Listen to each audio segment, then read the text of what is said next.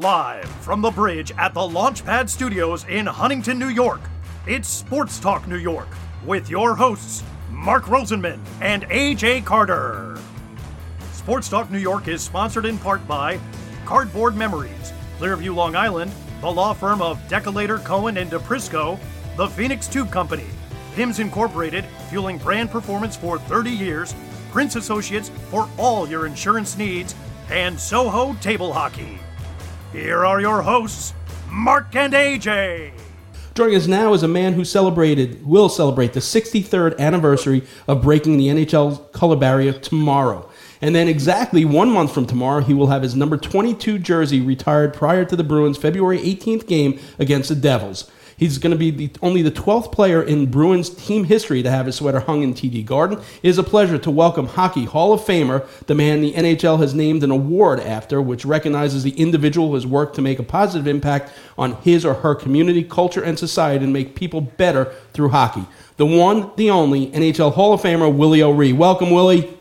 My goodness, am I all that? You're you're all that and more for sure, man. No no question about it. I've had the pleasure of meeting you, and that doesn't even describe it at all. Uh, let, us start at the beginning. Your oldest brother, Richard, um, known as Coop, was a great athlete in his own right, a regional lightweight, heavyweight boxing champ. Uh, he was a huge influence on you when it came to hockey. What did he mean in terms of shaping your game? He uh, he he was. You know, uh, I started skating at an, at an early age of three. Um, I had a pretty good sized backyard, and my uh, dad flooded it, and there was an instant rink. So, you know, I was on the ice every day in the wintertime. Uh, I remember uh, skating with the with the two uh, two bladed skates, the runners, and um, my brother helping me along. I remember pushing a chair, and my uh, my brother helping me. But then, when I was able to start uh, playing organized hockey at the age of five, um, my brother was very influential. He was not only my brother and my friend, but uh, he was my mentor and taught me a lot of things that I would need to to know if I was going to choose hockey uh, as a sport and as a career. And uh, when I was 14, I decided I wanted to become a professional hockey player. And um, I asked myself, what do I need to do? Well, I need to stay in school and get an education. But um, at, at, that, at that time, you know, kids were uh, in my area. There was several uh, sports that you could play if you wanted to. Um, you know, they were there. If you didn't want to play them, you didn't. But I have to, I have to always reflect back to some of the things my brother uh, told me and uh, some of the things that um, he shared with me on the ice. And he was a defenseman. And I remember sometimes practicing against him, you know, and he'd he'd take me into the boards and uh, good good checks, you know. Uh, and sometimes tears tears would come to my eyes, and I said, "Brother," I says, "Gosh, why are you hitting me so hard?" And he says, "Well, if you decide to get into pro hockey, he says you'll be hit a lot harder than this." but um, things registered in the back of my mind, and they stuck with me all the years that I played. And I really have I really have to say that my brother was very influential on uh, helping me get through the 21 years I played pro. You know, and it's interesting because your road to the NHL was not easy. You're actually kicked off of your high school team. Do you remember the incident and, and, how you felt that day being kicked off that high school team? Yeah, we were we were practicing, and um, you know, I as, as, learned from my brother, I was I was a physical player. I knew that I was going to get hit, and I learned how to body check. And um, I was playing against um, um, uh, one of the my high school uh, players, and he was coming down the head with his high, his head down, and I just stepped into him, you know, clean body check, and he went into the boards and broke his collarbone. And his dad happened his dad happened to be the the, the coach, and he took me aside. And he says, "Well, we don't we don't like this type of play." Uh, he says, I'd, I'd, rather you not uh, not come out anymore," and this is fine. So I left the I left the team there and played with the senior team the, the Fredericton Capitals, and um, played there until I left to go up to Quebec to uh, play junior hockey in 1954. Amazing. You know, that would have been a series of things you would have to overcome to fulfill your dream, like you said, as a 14 year old, of making in the NHL. You and you mentioned you went through Fredericton's youth ranks to Quebec's top junior league. It was there that your coach, the former New York Rangers star Phil Watson, saw your potential going as far as to tell you that you had the talent to become hockey's Jackie Robinson. What did yeah, those words did. mean to you at the time, especially given the fact that you actually met Jackie Robinson?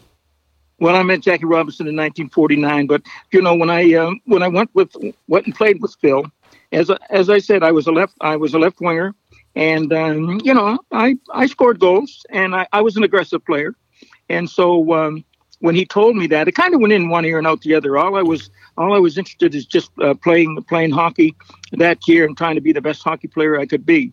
But uh, I remember I remember what he told me, and then um, you know the second year I went to um, Kitchener, Ontario, to play for the Kitchener Waterloo Junior Canucks, the farm team of the Montreal Canadiens, and the coach there told me the same thing. He says, "Willie, he says you have the skills and the ability to to be your first player in the in the NHL, your first black player."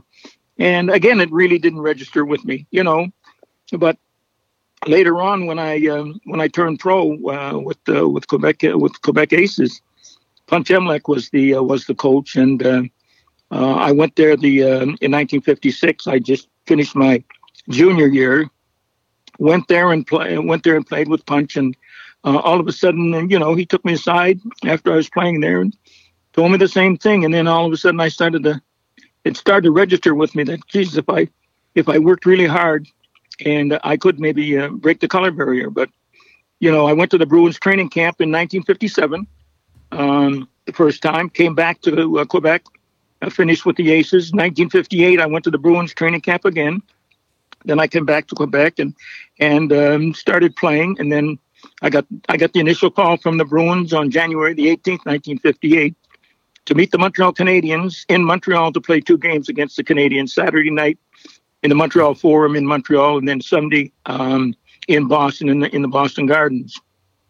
Unbelievable. You know, it's interesting because you're also a very good baseball player, and you know, um, you had an eye-opening experience to racism in the United States especially in the South, when you rode a segregated bus to attend a pro baseball training tryout of the Milwaukee Braves in Georgia in 1956. What do you recall about that experience? And I remember in the great documentary about your life, you said it was when you stepped off the bus, when you got home, that was the moment that it solidified, you know, that you were going to be an NHL player.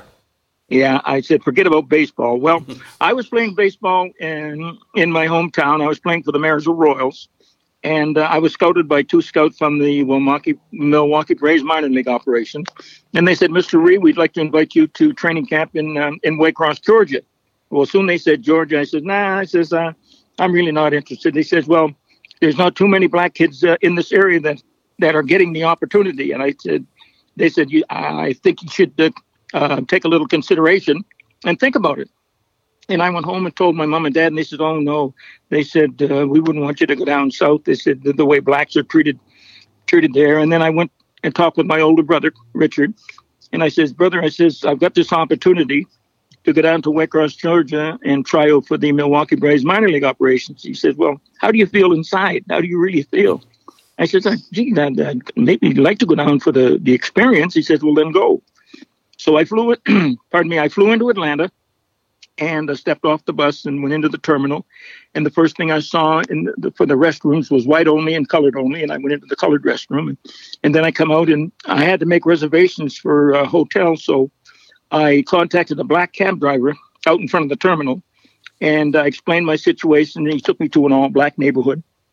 Stayed there overnight. The next day I'm on the bus to for Waycross, uh, about another three and a half hour bus ride.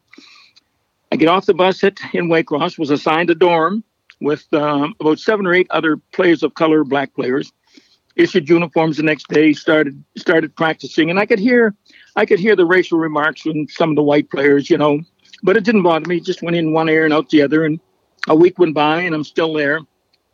And on your dorm, there's usually a list, and if your name appears on this list, that means you're going to be sent home. So the second week into the the uh, middle of the second week, I'm still there, and and then Friday, I find my name on the list. I go into the uh, go into the office, and they said, "Mr. Ree, uh, we were impressed with your play, but we think you need a little more seasoning, so we're gonna we're gonna send you back back home." Well, you know, outwardly, uh, when I looked at it, I, it gave me the impression that, oh gosh, I wasn't good enough to play. But inwardly, I was jumping for joy. I said, "Go, God, get get back to uh, get back to Frederick and get back get back home."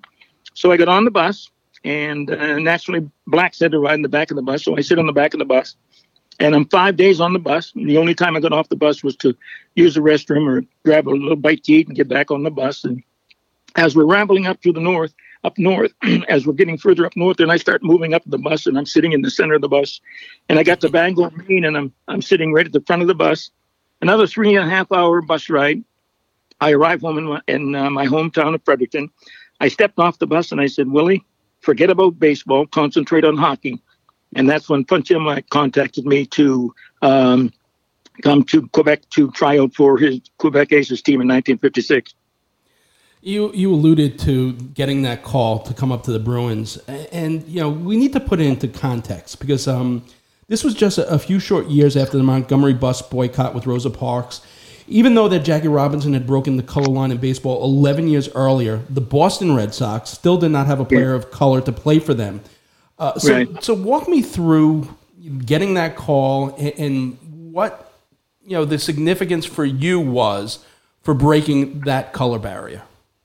Well, you know, when I um, when before I went to uh, to the Bruins, I was a Montreal Canadian fan because there were only uh, two teams in Canada. You know, back then in the '60s, there was Toronto and Montreal, and then the other four teams in the U.S.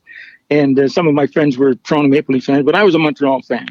But when I went to the Bruins training camp the first time and met Johnny Bucyk and Don McKenney and Bronco Horvath and and uh, Doug Mohns and all those guys, I just I just felt so at ease and they took me under their wing, and um, I had a good training camp.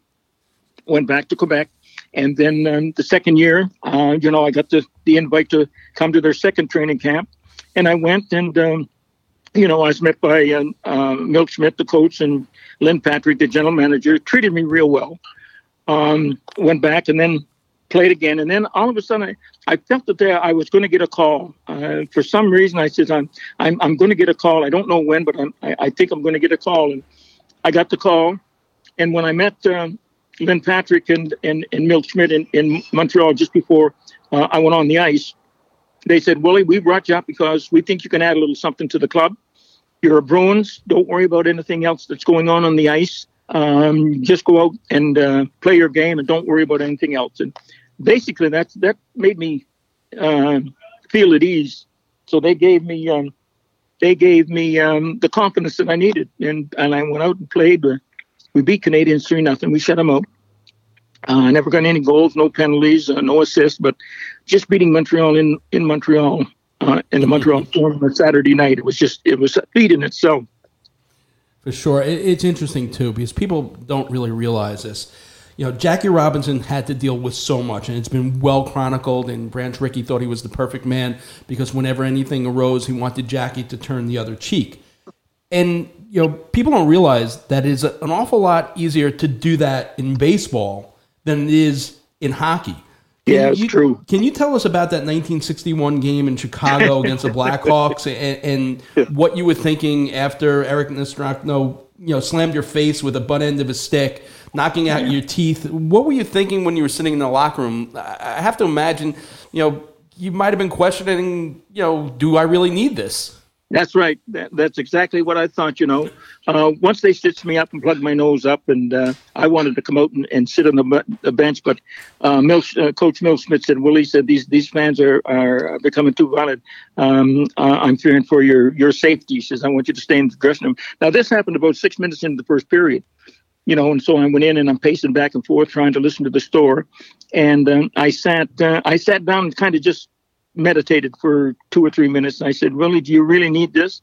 I said, "You can go back home. Uh, you can play hockey back home. You know, you don't have to be put up with this." But, and then I told myself, I said, "No." I says, I'm, if I leave the league, it's going to be because I don't have the skills and the ability to play anymore. I'm not going to leave it because I know there's probably going to be more incidents like this. But I says, I'm just going to go out and stick to playing hockey, work hard, and I think everything else will work out.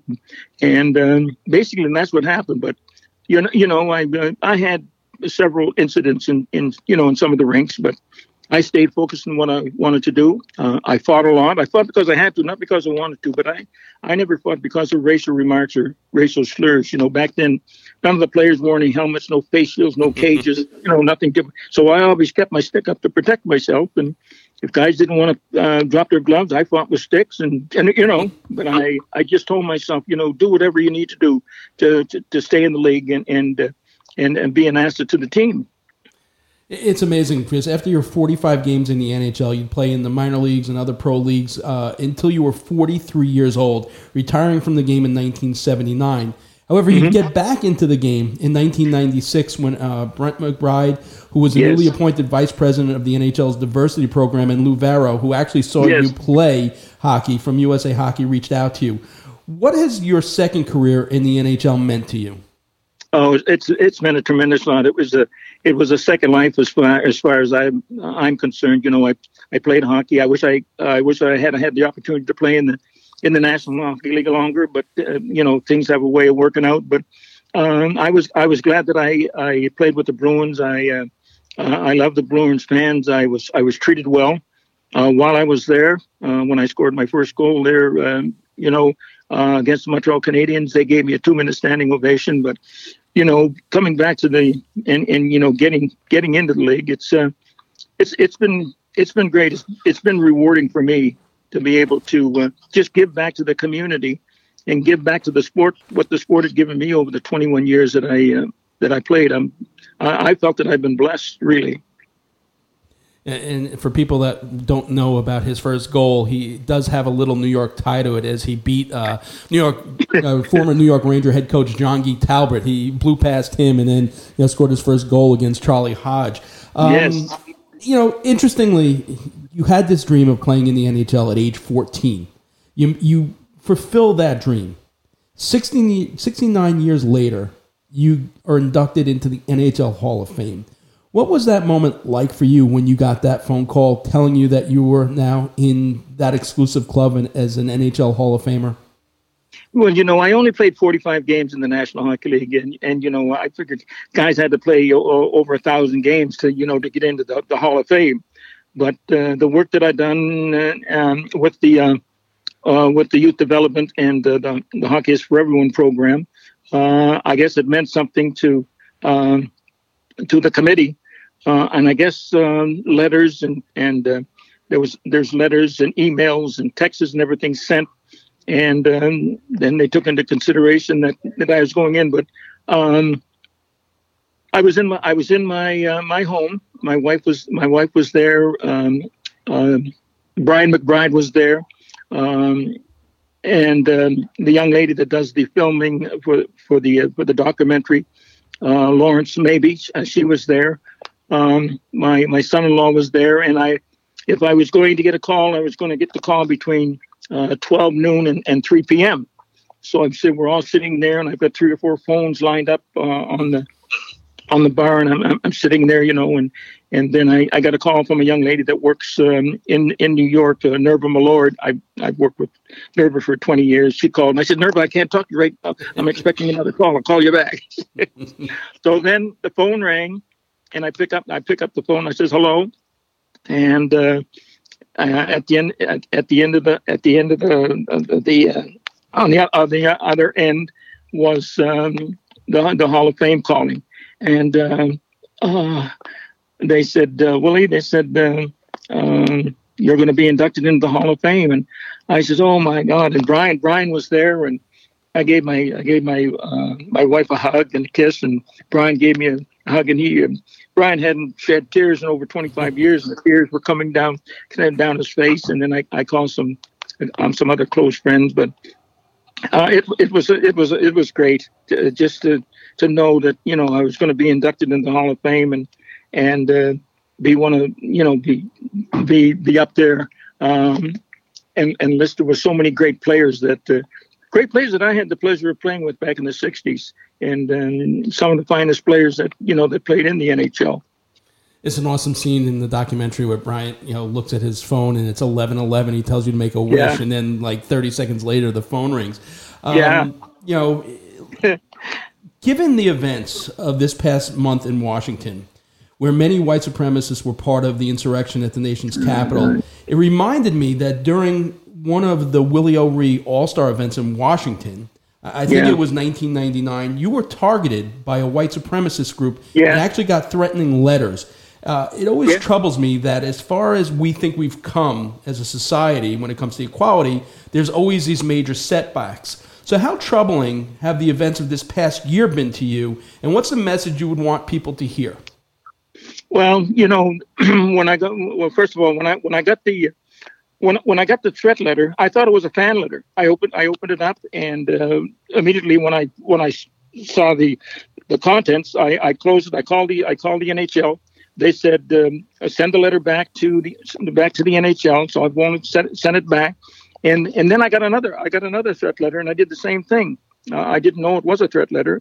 I sent it back, but you know we're we're going we're, we're in the 21st century now and i just i just can't understand some of the things that are going on in this world today after you know um, the wars that have been going on and and uh, uh, some of the epidemics that have been going on that we've had to we've had to face and uh, thousands of um, you know soldiers have been killed in wars. And and then looking today uh, you'd think that we'd we'd learned something over the over the over the years but it just seems that um, you know there is that racism there, and uh, I think it's going to be a long time before uh, before um, we do get any any type of uh, um, learning out of it. Um, you know, I've had racial remarks directed towards me, uh, and I haven't played in the league since uh, since the '60s. And you know, people come up to me in uh, in stores and gas stations and um, malls, you know, and made a racial remark, and it's just gone in one ear and out the other. Um, you know, I don't know if they know me and or or what, but uh, I think you know I, I learned a lot from uh, Dr. Martin Luther King Jr. and, and you know and the the comment that he made. He says, you know, don't judge a person by the color of their skin, but the content of their character. And there's a lot of truth to that. Just look at the person as an individual and uh, and look towards that. Uh, you know what color they are, and I think that um, you know, it's happened in, in hockey, it's happened in baseball, it's happened in soccer. soccer. But I, uh, I, I, it really troubles me when it's happening with these boys, these young boys and girls that are coming off the ice, 10, 11, 12, 13 year olds of boys are coming off the ice because of racial remarks and racial slurs that have been directed towards them. Uh, I just can't understand, um, you know, why people have to have to look and make uh, make racial remarks like that. Uh, this day and age, you know, is I think we're all trying to just live together and and and try and uh, you know um, work together and and uh, raise a family and and and teach teach the good things um, uh, to to your sons and daughters. Absolutely, and you've been a role model to so many, and I know that you've personally reached out to a number of young players who have gone through that and, and talked to them and said, you know, don't let it bother you, and uh, it's just amazing the, the work you've done as an ambassador for hockey. Uh, granted, they're not going to be fans at the game next month, but I know. But what do you think your emotions are going to be? You know, thinking back to you as a 14 year old and just standing there as your number 22 gets lifted to the rafters at TD, you know, Garden. Oh God, it's. Uh, I hope. I hope we have. Uh, uh, I hope we uh, are able to uh, get a get a, a, turn on this uh, coronavirus thing, and I hope you know they find. I know there's there's vaccines out now, and people are getting vaccinated, but um, I hope I hope it settles down to where we can travel. Um, because I'd love to go. I'd love to go back to uh, TD Garden and and and see my uh, my number raised uh, raised up into the rafters. A lot of a lot of players tried to get me up there in the rafters the years that I played, but uh, it's going to be wonderful. really, uh, I wish my mom and dad uh, were alive so that they uh, were were able to witness it because they they would have been so proud. They'll see it somehow. You know that. yes. Willie, uh, you know, um, like I mentioned to you before, I do have a, a pretty extensive jersey collection, and I, I did tell my wife, you know, I've met you a number of times, but then you know, I, I said, you know what, I need to get myself a Willie O'Ree Bruin jersey. So that's definitely my next purchase. I want to thank you so much for your time tonight, but more importantly, thank you for the contributions you've made to the great game of hockey, as well as being such a terrific role model and ambassador for the game. Oh, thank you. Well, if you do get the Willie Reed jersey, just send it to me now. I'll autograph it for you and send it back, and you can uh, you can add it to you can add it to your uh, um, trophy room. That that is a deal for sure. That I will definitely take you up on it for sure. And I look forward to uh, when I'm allowed back to the, the, the, the, bridge at Madison Square Garden with the press because I always like when you're in attendance and, and being able to come over and say hi. So uh, I look forward to that as well. And congratulations on, on the Bruins retiring your number. Thank you so much. Uh, stay uh, stay safe and be well. You too, for sure. Thank you. The one, the right. only NHL Hall of Famer, Willie O'Ree.